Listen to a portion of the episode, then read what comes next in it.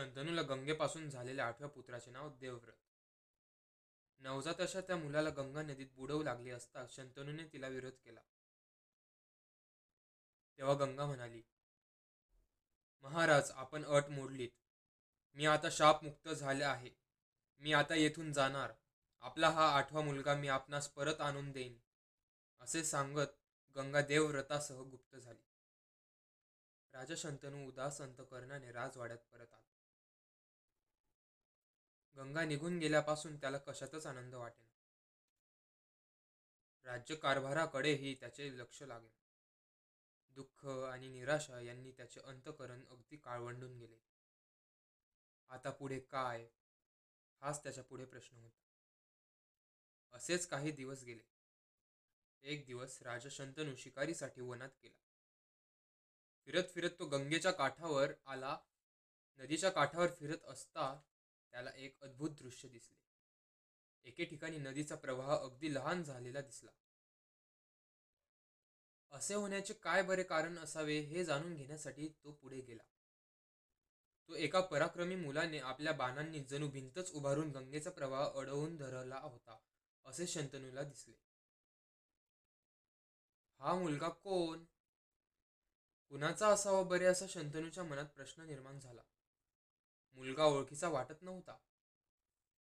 पण त्याच्याबद्दल शंतनूच्या मनात आपुलकी निर्माण झाली.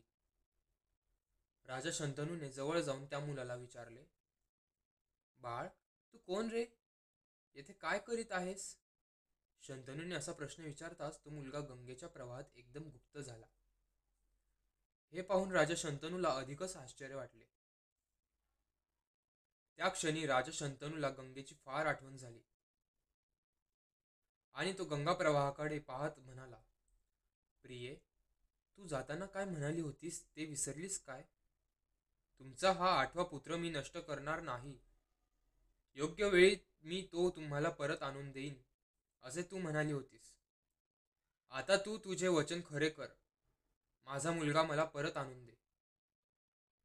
राजा असे म्हणताच गंगा मुलासह तेथे प्रकट झाली व तो मुलगा राज्याच्या स्वाधीन करीत म्हणाली महाराज माझ्या पोटी झालेला हा तुमचा आठवा पुत्र. याचा सांभाळ करा.